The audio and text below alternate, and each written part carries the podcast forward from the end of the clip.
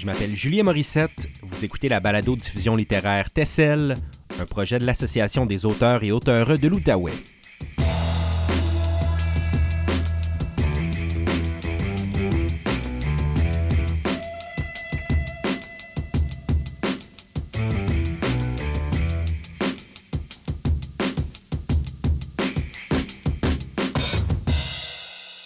Bienvenue à cette édition toute spéciale de Tessel, enregistrée sur la scène du Troquet dans le cadre de l'Araignée du Soir. Cette soirée est directement inspirée des activités de l'organisme américain The Moth, qui propose des émissions de radio et des balados-diffusions qui mettent les récits de l'avant. Au cours de cette première de deux balados-diffusions, on entendra Madeleine Stratford, José Claire et Daniel Vallée. On commence avec le comédien Yves Turbide. C'est Jean-Fred, l'instigateur de cette soirée, qui nous présente les invités. Vous savez, lorsqu'on rencontre quelqu'un pour la première fois, puis une deuxième, puis qu'on commence à se crocheter les atomes, il y a quelque chose qui se passe. Quand une amitié ou un amour naît, quand on apprend à connaître l'autre, c'est par les récits. Alors, on se raconte des péripéties de voyage, des épisodes de nos carrières, la naissance de nos enfants, la fois qu'on a abusé du rhum blanc, et c'est par les récits qu'on s'échange que les liens se forgent entre nous, que l'amitié ou l'amour tisse sa toile. Alors, on apprend à ce moment à se reconnaître dans les personnes avec qui on partage nos histoires. Et parfois, on finit même par se tisser une histoire commune.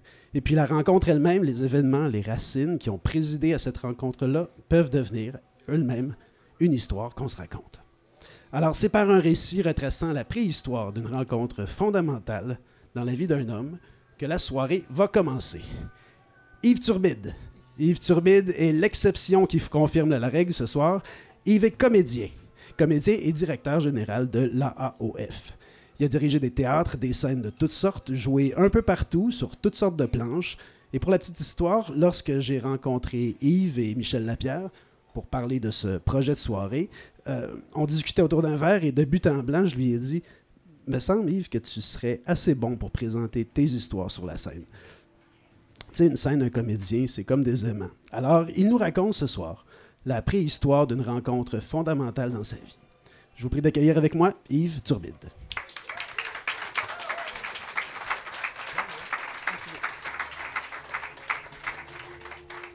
Bonsoir. Merci d'être venu en si grand nombre. Alors, euh, ben évidemment, je voudrais souligner la présence ce de, ma conjointe Céline et de ma fille Laurence parce qu'ils auront une incidence dans l'histoire. Enfin, on en connaîtra plus. oui, la préhistoire. Alors, euh, je vous prie de vous imaginer la ligne du temps. OK? Alors, il y a moi sur la ligne du temps.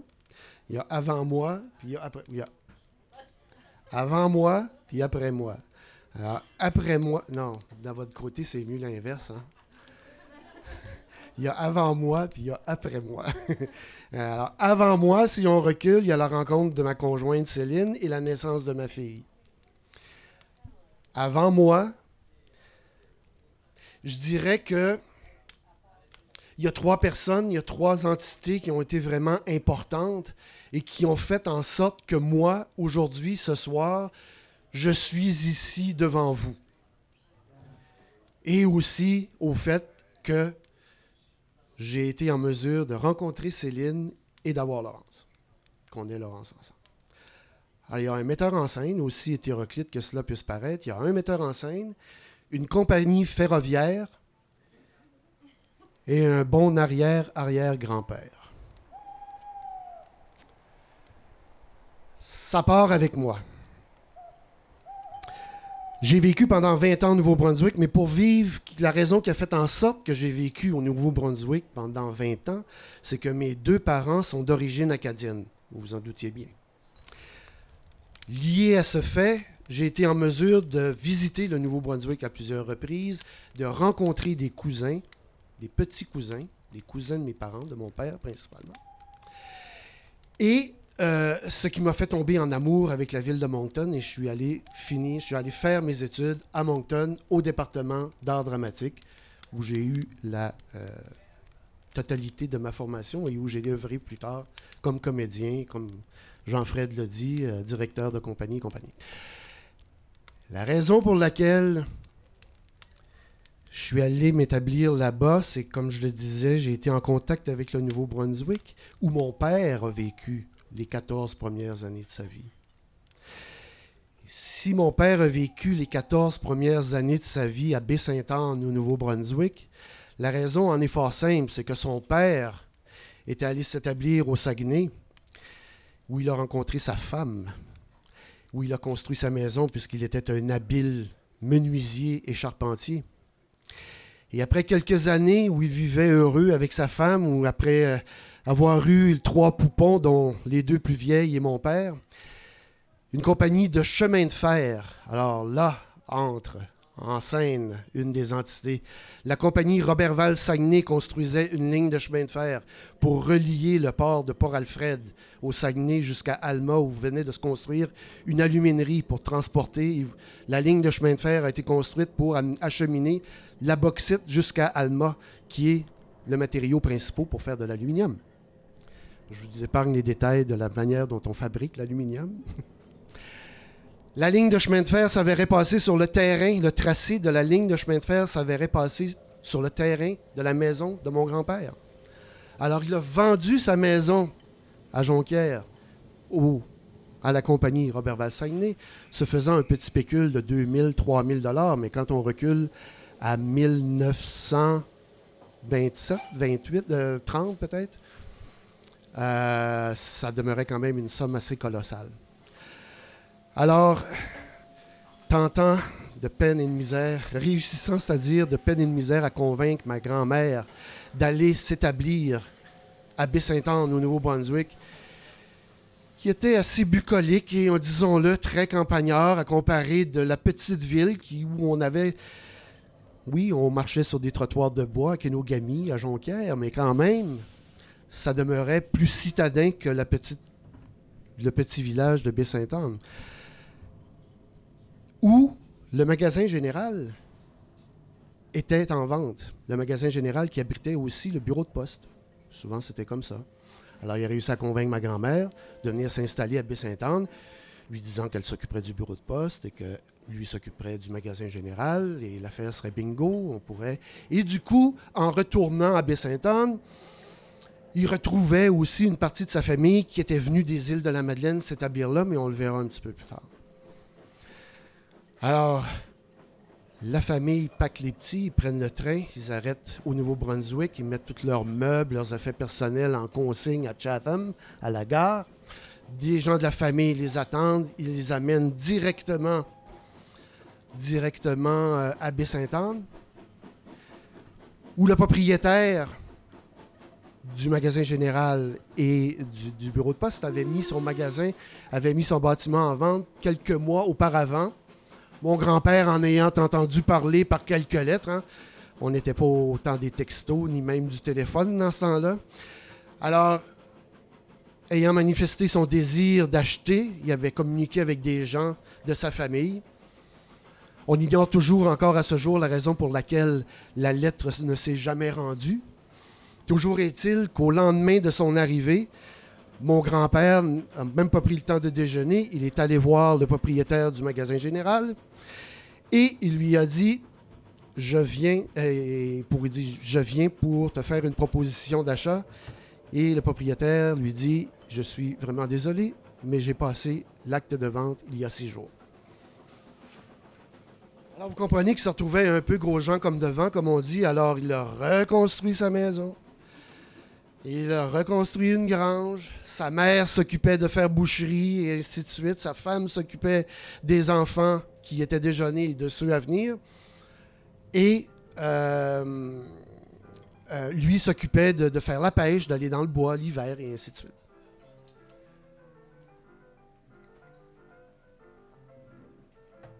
La raison pour laquelle la famille de mon grand-père s'est installée au Nouveau-Brunswick, ça remonte à deux générations plus hautes. Son père, à lui, à mon, arrière, à mon grand-père, donc mon arrière, à mon, à mon grand-père, donc mon arrière-grand-père, et son père. Son père était euh, pêcheur aux îles de la Madeleine. Il faut savoir que à la fin du 19e siècle, aux îles de la Madeleine, on faisait la pêche par goélette et on allait à l'automne, à chaque automne, euh, vendre les effets, les profits, ce qu'on avait, ce que la pêche nous avait permis. Souvent, c'était de la morue salée. On allait vendre ça à Halifax parce qu'il fallait s'approvisionner de plein de choses avant que les glaces prennent dans, le Saint-Laurent, même du bois de chauffage, parce qu'aux îles de la Madeleine, il n'y avait pas de, forêt où on pouvait puiser le bois de chauffage. La farine, alors, si on manquait de sucre au mois de février, euh, c'est dommage, mais on n'en avait, avait pas jusqu'au mois de mai, jusqu'à ce que les glaces. Alors, mon arrière-grand-père, qui était capitaine, qui avait loué une goélette, et euh, est parti avec un équipage de six personnes, de six matelots, accompagné d'une 7-8 goélettes, pour s'en aller à Halifax vendre le fruit de leur pêche de l'été.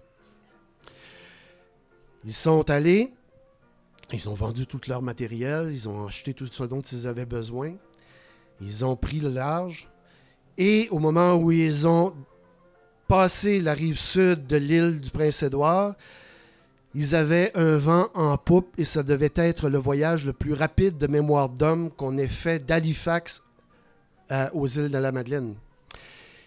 Et soudain, dans l'espace d'une demi-heure, une tempête s'est levée, la neige, la pluie, à n'y pas voir 30 mètres en avant. Et euh, plusieurs goélettes ont décidé de rebrousser chemin. Quelques-unes ont décidé de défier la tempête, quitte à se faire déporter plus au sud. Et toutes les goélettes qui ont décidé de retourner se sont écrasées sur le Cap Breton, sur les récifs du Cap Breton. Mais il y a ceci de particulier, c'est que à Halifax, mon arrière-grand-père, Alcide Turbide, avait demandé la permission à son père de changer de goélette. Parce que dans la goélette où il voulait, aller, où il voulait aller, il y avait un garçon de son âge.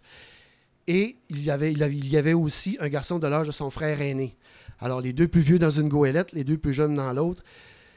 Et il s'est avéré que la goélette où avait embarqué mon arrière-grand-père à Halifax a été sauvée du naufrage. Alors, il est revenu trois, quatre jours plus tard aux îles de la Madeleine, chef de famille, prenant soin de 6, 7, 8 enfants. Ils ont travaillé, ils ont continué à faire la pêche. Mon arrière-grand-mère ne s'est jamais remariée. Et euh, mon arrière-arrière-grand-mère ne s'est jamais remariée. Et ce qui a fait en sorte que, chemin faisant, ils ont réussi à aller s'établir au Nouveau-Brunswick où certains membres de leur famille plus élargie avaient acheté des terres et pour eux, c'était plus logique de vivre sur une terre, accompagné également d'autres membres des îles de la Madeleine parce que Baie-Saint-Anne était vraiment un endroit où plusieurs familles des îles de la Madeleine se sont établies. Alors voilà pour ce qui est de... euh, et la raison pour laquelle je disais, que c'était grâce à la bonté de mon arrière-arrière-grand-père, ben, c'est qu'il a accepté en quelque sorte que son fils change de bateau. Parce que s'il n'avait pas accepté, le sort en eût été autrement, et je ne serais certainement pas ici aujourd'hui pour vous en parler. Je vis au Nouveau-Brunswick. Je travaille dans un centre culturel comme acteur, directeur de théâtre, où, il y a également une compagnie de théâtre, euh, une compagnie de danse, où ma conjointe, qui est danseuse, se joint à l'équipe. Et n'eût été d'un metteur en scène qui m'avait casté dans une pièce de théâtre, m'obligeant à abandonner un cours de danse classique. J'aurais poursuivi le cours et ne l'aurais certainement pas pris à la session suivante où il y avait comme professeur Céline, dont j'ai tellement aimé le cours que je l'ai demandé en mariage. Et ce qui vient après moi, vous le devinez très bien. Je vous en ai parlé au début. Merci, bonne soirée.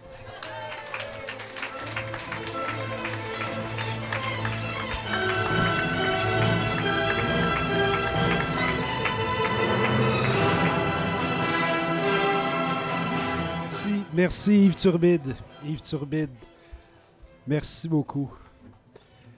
Euh, les faits bruts, euh, les, événements qui, jalonnent nos vies, nous habitent.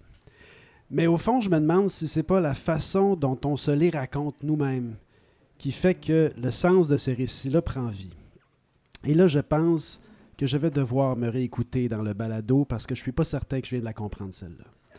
Madeleine Stratford est professeure à l'Université du Québec en Outaouais au département d'études langagières, traductrice primée, recherchée, poétesse, polyglotte.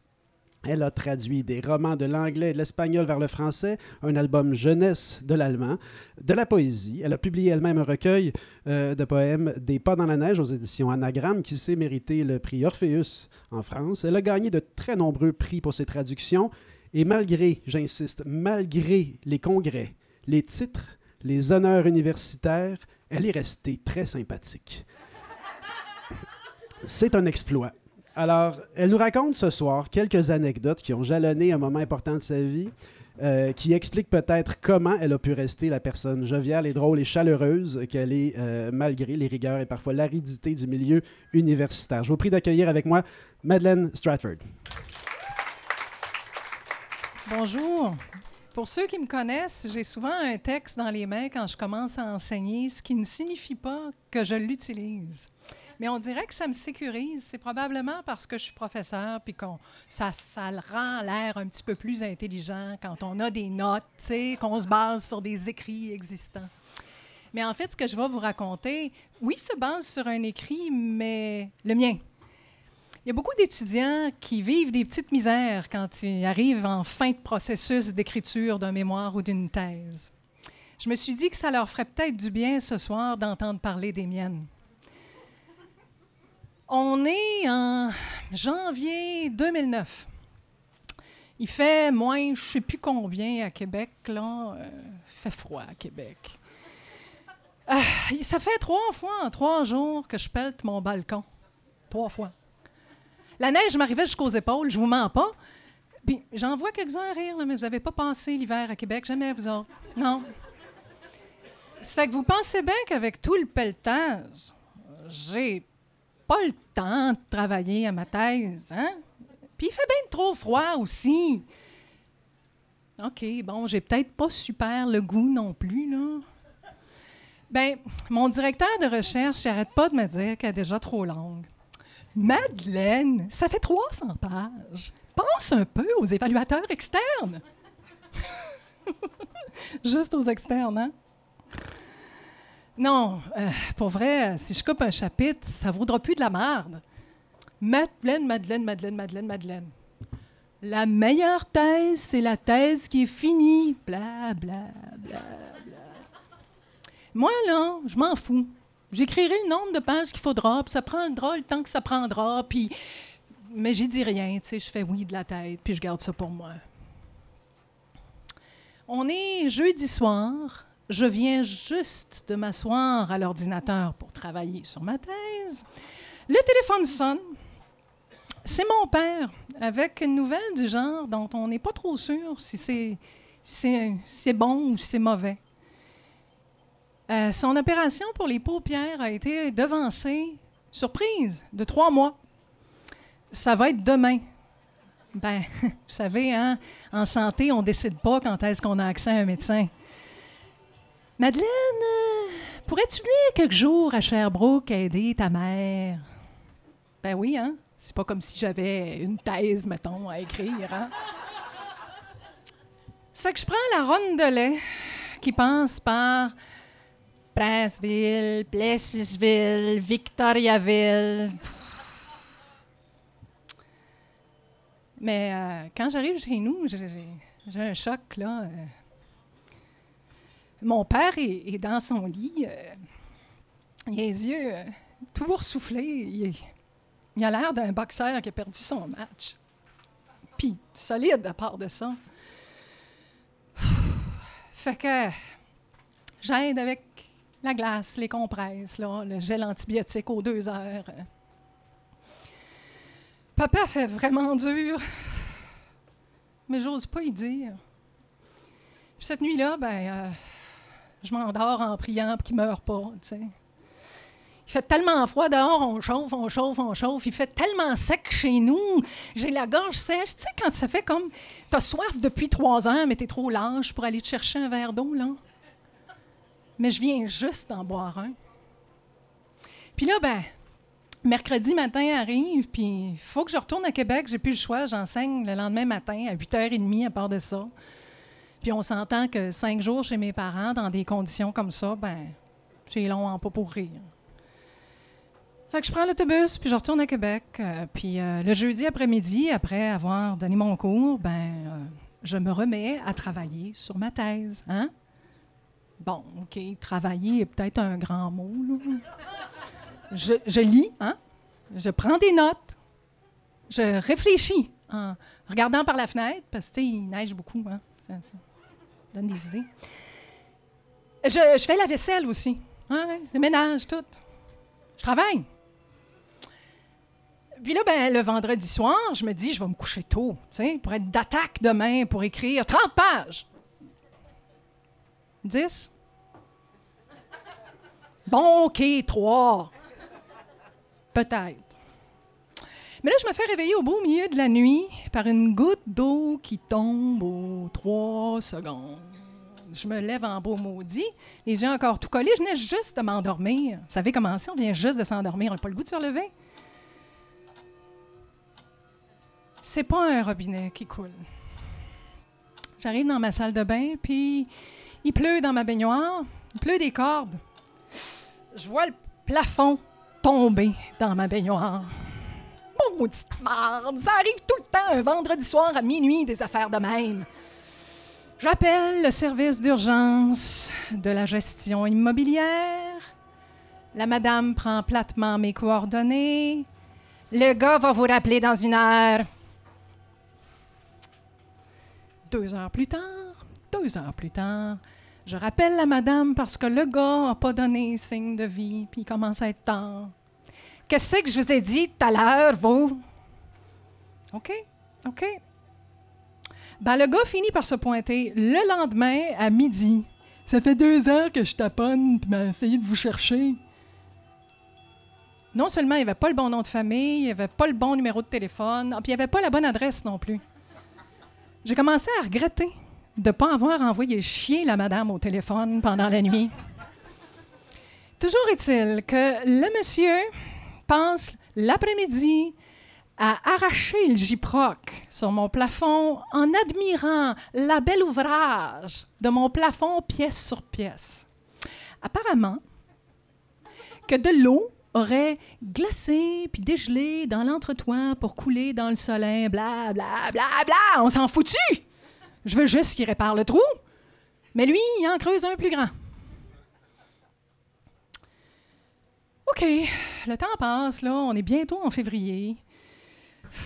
Bon, OK. Mon père voit rien, ma thèse avance pas, puis le beau plafond, pièce sur pièce, là, il va rester tout nu de même jusqu'en juin. Mais, mais, mais, mais, mais, mais, le mois a l'air de bien se terminer. Hein? Hein? Hier, j'ai trouvé deux piastres dans la neige quand je suis sortie du dépanneur. Mais j'ai même pas le temps de m'acheter un café avec. Que ma mère appelle. Les nouvelles sont pas bonnes. Mon père fait une érosion de la cornée dans les deux yeux, puis un risque de cécité.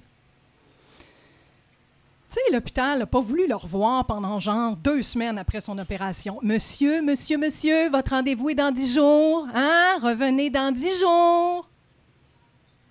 Là, le jour J du rendez-vous arrive et le chirurgien qui l'avait opéré le sermonne, toi, chose. Monsieur, on niaise pas avec ça, une érosion de la cornée. Vous auriez dû venir consulter plus tôt. Je veux vous revoir tous les jours pendant 30 jours. Mon père a voulu dire Je vois, mais il s'est retenu. Madeleine, peux-tu venir quelque jour à Sherbrooke aider, s'il te plaît? Fuck la thèse, hein? Euh, rondelet, face de boxeur, compresse, glace, gel antibiotique, peur de la mort. Mais c'est pas le tour de mon père. Il n'est même pas devenu aveugle finalement, même si l'érosion a quand même abîmé ses cornées euh, de façon permanente. Non, euh, j'ai même pas le temps de déposer mes bagages par terre que le CHSLD téléphone. La mère de ma mère est mourante.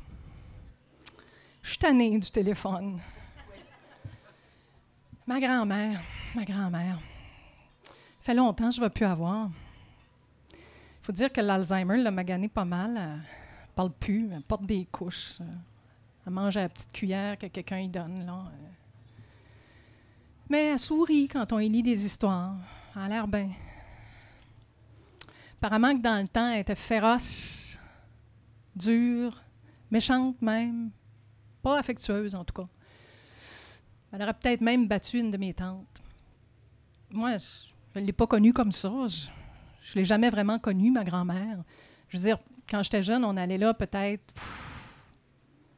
deux, trois fois par année, dans le temps des fêtes. J'allais des fois jouer au Monopoly avec elle pendant que mon grand-père, lui, euh, lisait le journal en fumant une cigarette. Ça fait longtemps qu'il est mort, lui. J'avais 16 ans. La seule affaire qu'il savait dire, c'était Où c'est que t'as parqué ton char? J'aurais dû me douter que quelque chose n'allait pas le jour où il m'a pris dans ses bras en me disant Ma belle-fille. Il est mort trois mois plus tard. Cancer du foie. Je je suis retournée voir ma grand-mère plus souvent après ça, c'est sûr. Juste pour jaser, même pas pour jouer au Monopoly. Mais ça, c'était avant que, la démence, tu sais, la, cantonne dans une espèce d'état de béatitude qui est à peu près juste elle qui comprenait. Ben, en tout cas, le bilan de mon hiver 2009 jusqu'à maintenant, là, c'est euh, mon père est à moitié aveugle, euh, ma grand-mère est à moitié morte, euh, ma salle de bain est à moitié détruite. Refuck la thèse, tu sais. Je deviens la chauffeuse attitrée de la famille. Je conduis mon père à l'hôpital à ses rendez-vous en ophtalmologie, ma mère au chevet de la sienne qui en finit plus de mourir. Les médecins comprennent pas ce qu'elle attend.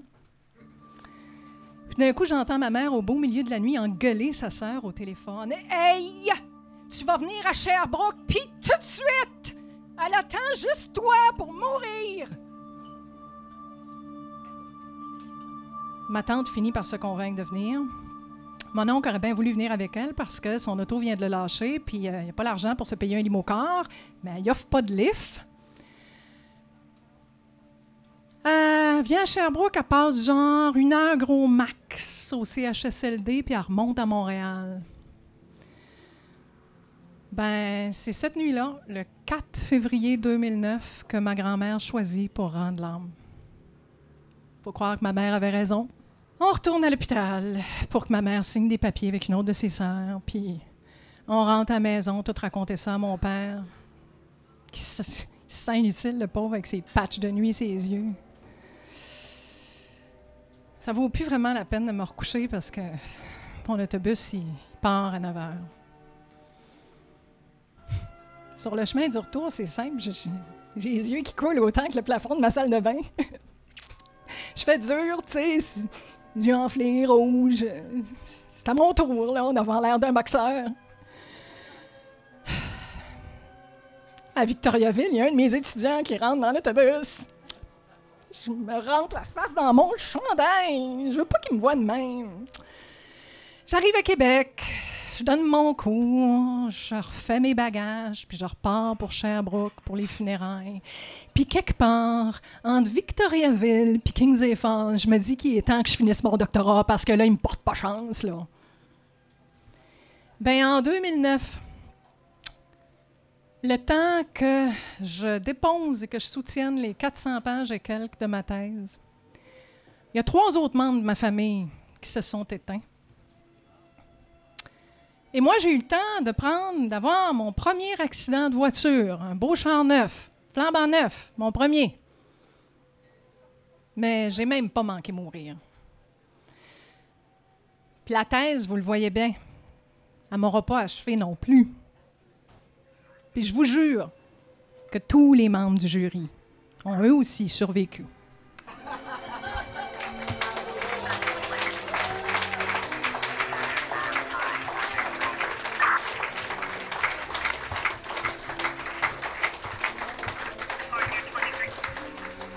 Merci beaucoup, Madeleine. Merci. On, change tous et toutes au cours de, nos vies. Les événements passés peuvent, avec le temps, prendre un sens autre, parce que nos perceptions changent. Tenez-moi, avant de rencontrer José Claire, je me considérais comme quelqu'un de très rationnel. Depuis que j'ai rencontré José Claire, je sais que je suis en fait excessivement rationnel. C'est-à-dire trop.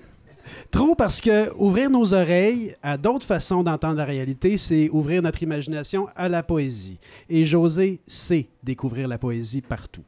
José Claire a publié des recueils de poésie, des recueils de nouvelles, des romans, des récits poétiques. Le plus récent recueil de poèmes, euh, À l'épicentre de l'éternité, chez l'Interligne, est magnifique. Il a publié récemment avec Chantal Desrochers un roman intitulé Requiem pour une muse perdue, également chez l'Interligne.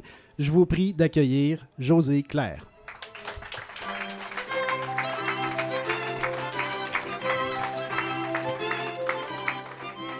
Bonsoir. Vous me semblez un public euh, qui a beaucoup de talent. Donc, je vais vous demander quelque chose de spécial. Je vais vous demander ce que j'ai demandé à Jean-Fred, c'est de faire preuve de curiosité. Mais la curiosité d'un adolescent, là, qui a envie de mordre dans la vie, comme dans la mort, dans Eros, comme dans Thanatos. Pour croire à mon histoire, il faut accepter, mais vraiment accepter les deux prémices que je vais vous dire maintenant. Premièrement, la réincarnation, ça existe. Et l'autre, c'est encore pire. En 1988, j'étais une jeune femme de 24 ans, née d'une mère juive et d'un prêtre défroqué, qui avait décidé de poursuivre ses études universitaires à Paris. J'ai planté le décor, maintenant j'ouvre la porte et je commence par Il était une fois. Janvier 1988, je me présente à l'ambassade de France sur la rue Wheeler, près de l'Université d'Ottawa où j'étudie. On m'informe de ce que je dois donner comme papier. On fait des copies certifiées conformes de mes bulletins, de mon bac, de mon livret de caisse, parce que ça existait encore à l'époque. On me dit comment obtenir un visa pour étudiant et le nom et l'adresse d'un médecin de Montréal attitré vers qui je dois aller pour passer des tests et savoir que je n'ai pas le sida. C'était en 88. En revenant de là, je prends le 33, j'arrive chez moi. Avant, j'arrête au dépanneur, je prends du lait, des tampons. Puis je m'arrête devant le présentoir des revues de mode.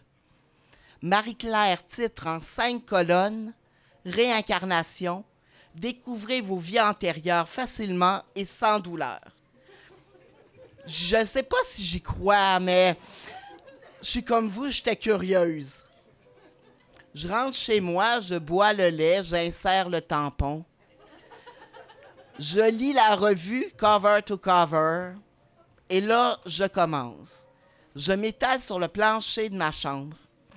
Il suffisait de faire des respirations comme dans le yoga et de détendre chaque muscle, chaque membre de son corps en commençant par les orteils jusqu'à la racine des cheveux. À l'époque, je n'avais pas seulement des racines, j'avais vraiment des boucles.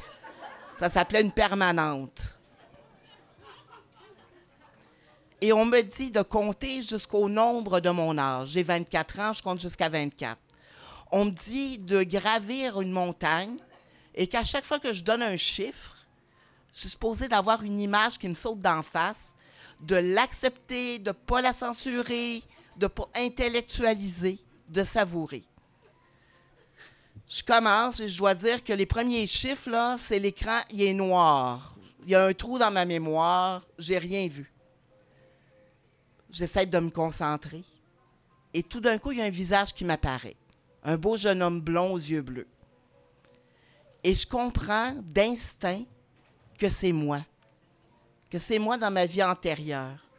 Puis ça me fait plaisir parce que moi, depuis l'âge de 8 ans, je sais que je suis un gars Sauf qu'à l'époque, la transsexualité, ça n'existait pas. Et je pensais simplement que j'étais folle. Ce garçon-là est né le 12 juillet 1916 à Metz. Il s'appelle Sergei Schoffer et va faire la Deuxième Guerre mondiale. Il va étudier l'histoire de Napoléon Bonaparte d'après les histoires sur les tableaux de maître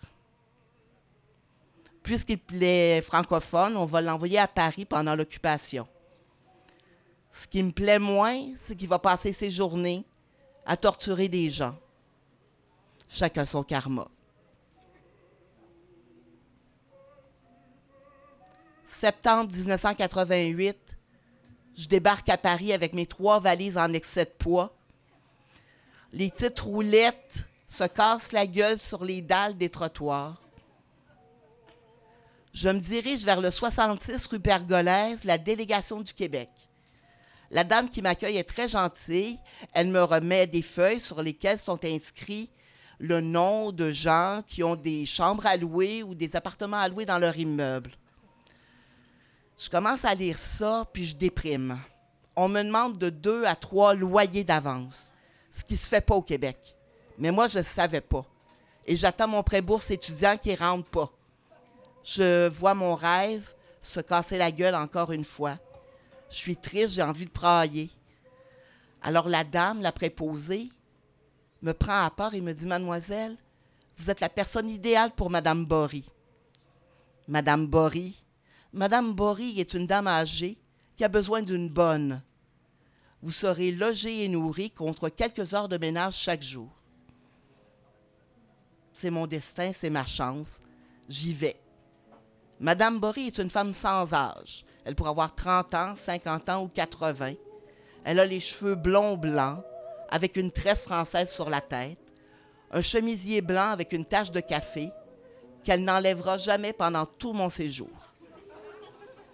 Elle est un peu sourde et met la musique à tue-tête. Elle me présente ma salle de bain.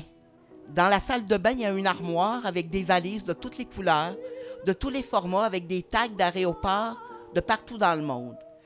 Je trouve ça bizarre, mais j'ai pas le choix, puis c'est ma chance. Elle me présente la cuisine de la bonne. Dans la cuisine de la bonne, il y a une armoire avec des pots de café de toutes les marques, à moitié entamées. Je trouve ça bizarre, mais j'ai pas le choix, puis c'est ma chance. Elle me dit de descendre mes valises dans la cave. Dans la cave, il y a des toiles d'araignée. J'en ressens encore sur les avant-bras la sensation tordue. Il y a un arbre de coucher par terre avec ses feuilles. Je ne sais pas quoi il sert puis quoi qu'il fait là. Je dépose mes valises puis je m'en vais. À un moment donné, Madame Bory me raconte sa vie. Elle a vécu la Deuxième Guerre mondiale dans cette maison, mais elle était très riche et n'a jamais manqué de rien. Belle histoire plate. À la fin de la guerre, en, en au mois d'août 44, elle place ses sept filles, elle a eu sept filles, à Maison Lafitte pour les protéger. Elle revient une semaine plus tard à sa maison qui s'appelait les Nymphéas et entend du bruit. Elle pense qu'il y a des voleurs. Elle a peur. Elle monte à sa chambre, prend dans le tiroir de la table de chevet son revolver. Elle s'apprête à descendre dans la cave, la fameuse cave où il y avait un arbre et des toiles d'araignée, mais il n'avait pas poussé encore. Et elle reconnaît la voix de son mari René Louis, qu'elle n'avait pas vu depuis plusieurs mois. Peut-être s'était-il inscrit dans la résistance, elle ne le sait pas. Il n'est pas seul. Il est avec un soldat allemand, puis il s'engueule. Elle comprend très vite qu'ils sont amants. À un moment donné, le soldat allemand dégaine. Madame Bory a son revolver dans la main. Le coup part. Ils ont enterré le cadavre dans le sous-sol.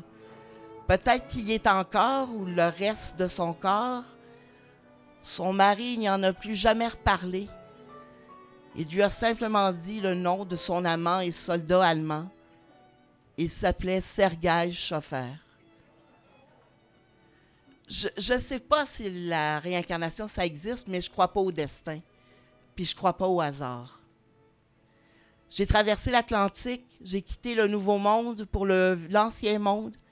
Je me suis retrouvée dans une Paris, dans une maison où j'ai aimé un homme et où j'ai été tuée par la femme qui m'héberge présentement.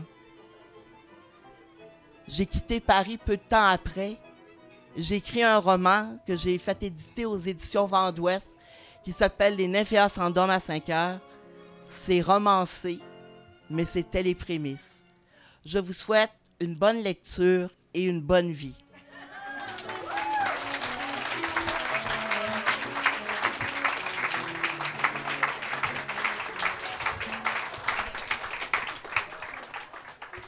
Et merci José, merci. Jo- José m'avait donné euh, seulement une bribe, une vague idée de ce qu'il souhaitait raconter et je savais que ce serait hors de l'ordinaire. Euh, Si toutefois on ne se racontait que les événements extraordinaires de nos vies, entendons-nous, on, ne se rencon- on ne se raconterait pas grand-chose. Euh, L'ordinaire du quotidien de la vie, on a tendance à le passer comme un bruit de fond. Or, pour peu qu'on y regarde un peu de plus près, on peut découvrir des histoires assez fascinantes à n'importe quel arrêt d'autobus. Danielle Vallée est auteure et conteuse bien connue, un phare de la littérature orale dans la région et ailleurs. Elle a publié huit ouvrages, contes, recueils de nouvelles, les plus récents Sous la jupe aux éditions David et 8850 aux éditions Sans Limite. Elle a publié des récits graphiques avec plusieurs artistes de renom. Elle a été lauréate et finaliste pour de très nombreux prix littéraires. Elle est directrice artistique de la série Les Contes Nomades qui va entamer sa 16e édition en janvier. Euh, et je vous invite tous et toutes à sauter sur les billets qu'ils seront disponibles. Ce soir, c'est justement euh, du quotidien parfois drôle et insolite qui compose la trame de nos vies euh, ordinaires que Daniel va nous parler. Alors, je vous invite à accueillir Daniel Vallée.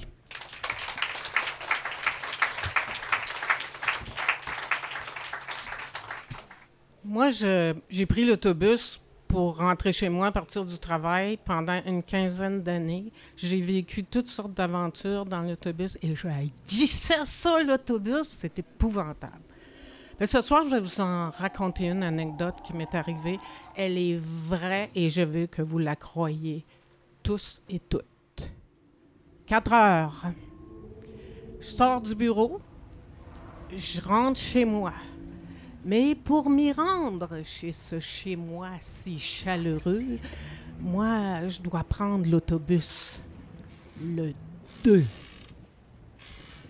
Puis je sais jamais ce qui m'attend quand moi, j'attends le 2. Parce que je fais partie du petit troupeau de transportés en commun qui piétinent chaque soir le même petit carré de trottoir jonché de mégots de cigarettes puis de gomme à mâcher durci. Et l'œil vers le sud, il surveille la grosse chenille rouge et blanche à roulettes qui va enfin s'arrêter, les avaler puis les ramener à la maison. J'aurais pas d'objection, moi, à faire partie du petit troupeau de transportants en commun s'il n'y avait pas toujours dans ce troupeau-là un mouton ou deux qui bêle plus fort que les autres, qui veut absolument se donner en spectacle ou me faire la conversation à l'heure où moi, là, je veux la paix. Ben, c'est ces moutons noirs-là qui m'exaspèrent. Tiens, le v'là qui arrive, le grand monstre d'autobus avec sa petite famille de petits monstres à l'intérieur. Qu'est-ce qui va m'arriver ce soir? Je monte dans l'autobus. Hey! Jamais vu, là. C'est calme. C'est pas de bon sens. Je suis assise toute seule sur une banquette pour deux. Puis il n'y a personne qui s'énerve, personne qui parle fort. J'ai presque envie de prendre mes aises, mais là, oh, non, non, non, non, non, non. Un peu de prudence, ma petite Danielle. Parce que là, il pourrait monter un hurluberlu à n'importe quel moment s'asseoir à côté de moi, me tasser dans le coin, puis se mettre à me jaser avec un haleine de saucisson à l'ail. Non, non, non. Je me retourne, je regarde dans l'autobus. Non, c'est tranquille. C'est vraiment tranquille ce soir. Calme-toi, calme-toi. Euh, je me calme un peu. Puis là, tout à coup, sur la banquette latérale, là, là, j'aperçois un vieux monsieur qui attire mon attention j'ai les yeux collés sur lui, je suis pas capable de les décoller. Il m'intrigue, il me fascine, mais il me regarde pas, lui. Un vieux monsieur. Un monsieur vieux. Très monsieur. Un monsieur tellement bien mis, là. Complet trois pièces, souliers assortis bien chic, un grand chapeau gris, un petit plumet rouge, et entre ses jambes tremblantes, il tient une canne avec un pommeau nacré, une belle canne. J'arrête pas de le regarder. Je me dis que ce vieux monsieur-là, il doit sans doute aller chez le médecin l'après-midi. Parce que je le sais, les personnes âgées qui prennent l'autobus l'après-midi vont invariablement à la clinique ou au bingo pour tuer le temps. Mais lui, il n'a pas l'air malade pourtant. Je lui donnerais au-dessus de 90 ans, certain, certain, certain. Il y a quelque chose d'intriguant, fascinant. Il a les yeux bleus, il a le nez un peu grec. Ça fait que je le baptise comme ça pour m'amuser Onassis. On dirait un vieil acteur. On dirait que lui, là, il n'est pas du même voyage que nous autres. On dirait que lui, il veut pas tuer le temps. Lui, Onassis, là, je pense qu'il s'en va vers son paradis, tellement il a l'air calme et serein. Oh, mon arrêt. Il faut que je sonne, que je l'abandonne. Ça me désole. Je descends par la porte arrière. Je marche le long de l'autobus sur le trottoir, puis rendu vis-à-vis la porte avant, ben voilà mon onassis qui descend lui aussi. Péniblement, à pas de tortue, mais appuyé sur sa canne à pommeau nacré, il est noble, il est digne. J'ai envie de l'aider, mais non, je ne veux pas l'insulter. Je continue ma route, puis finalement, je l'oublie. Mais j'ai passé un beau voyage en autobus avec cet homme-là. La semaine suivante, qui est sur la banquette latérale encore? Mon bel Onassis. Ah, mais là, je me dis, oh non, pas encore chez le médecin, Onassis. Hein? Oh, c'est la prostate. Je suis certaine que c'est la prostate. Oui. Parce que la plupart des vieux boucs dans l'autobus n'arrêtent pas de parler de leur prostate. Ils en séparent de se faire enlever une de leurs parties cachées. C'est épouvantable. Je sais pas pourquoi ils tiennent à cette glande hypertrophiée quand tout le reste de l'appareil est atrophié. Il y en a même un qui a dit à son copain derrière moi que lui, pour euh, soigner sa prostate, euh, il faisait la chose tous les jours. Vieux vantard que je me suis dit. Et mon onassis, moi, je me dis qu'il devait être tellement beau, cet homme-là. Stature carrée, visage aimable, cheveux lourds, cheveux blancs, l'œil clair, l'œil bleu, bleu, bleu, bleu, bleu. Oh, je, je suis presque en amour avec lui. Mais je me dis que faut faire attention à nos personnes âgées. Là, je décide de sonner pour lui éviter un geste inutile. On va sortir ensemble, Narcisse puis moi, lui par en avant, moi par en arrière. Il va aller à la clinique, moi je vais rentrer chez moi. Tout va bien. Juste comme je passe à côté de lui, quand il est descendu de l'autobus, j'ai presque envie de lui dire Onassis, vous en faites pas trop pour votre prostate, hein? Même si ça peut empêcher la famille, euh, je pense que pour vous, les femmes, c'est pas mal fini. Mais je dis rien, je continue jusqu'à la traverse pour piétons. Je me retourne. Onassis s'est engagé en plein milieu du chemin Montréal, en pleine circulation, en pleine heure de pointe, avec sa canne puis ses petites jambes tremblantes. Onassis, tu vas te faire frapper! Lui, il s'en fiche, Onassis, parce qu'il s'en va vers son paradis. Il n'est pas nerveux. Les klaxons hurlent, puis finalement, la circulation s'arrête pour le laisser passer. Enfin, le v'là en face de la clinique. Hein? Mais il passe tout droit. Il s'en va à la porte d'un autre commerce. Sexe. Sexe. Sexe. Je regarde à l'étage, il y a trois grands X roses qui brillent aux fenêtres. Ça scintille, ça bouge. Ah, Onassis va pas là. il ouvre la porte du commerce sexe. D'où je suis, moi, je vois un grand escalier à pic qui monte en haut. Je me dis, Onassis, tu, tu vas mettre au moins une demi-heure pour arriver en haut. Le show va être fini. Ah. Onassis s'en fiche, lui, parce qu'il sait bien que l'accès au paradis, euh, c'est jamais facile. La porte se referme en bas. Dans la vitre, c'est écrit Film pour adultes, spectacle en isoloir, belle fille nue, blanche ou noire. Ah, Onassis. Là, je, fais juste essayer de m'imaginer qu'est-ce qui peut se passer dans cette salle-là.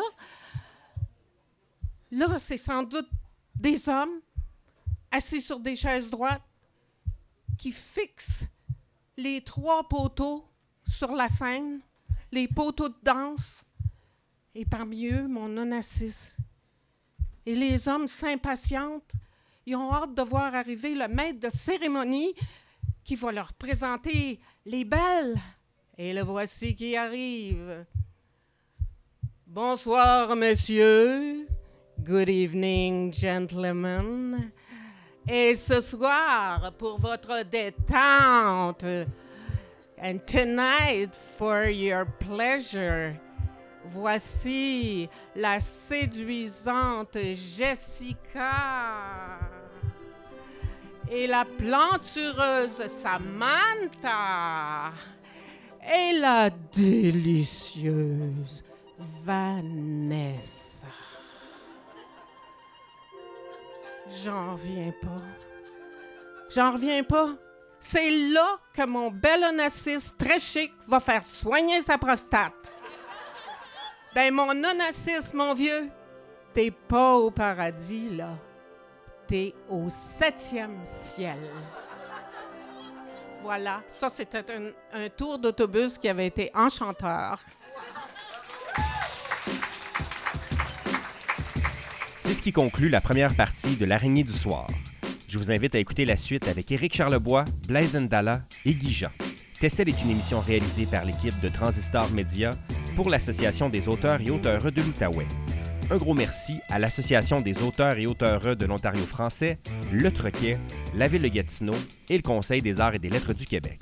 Je m'appelle Julien Morissette. À bientôt!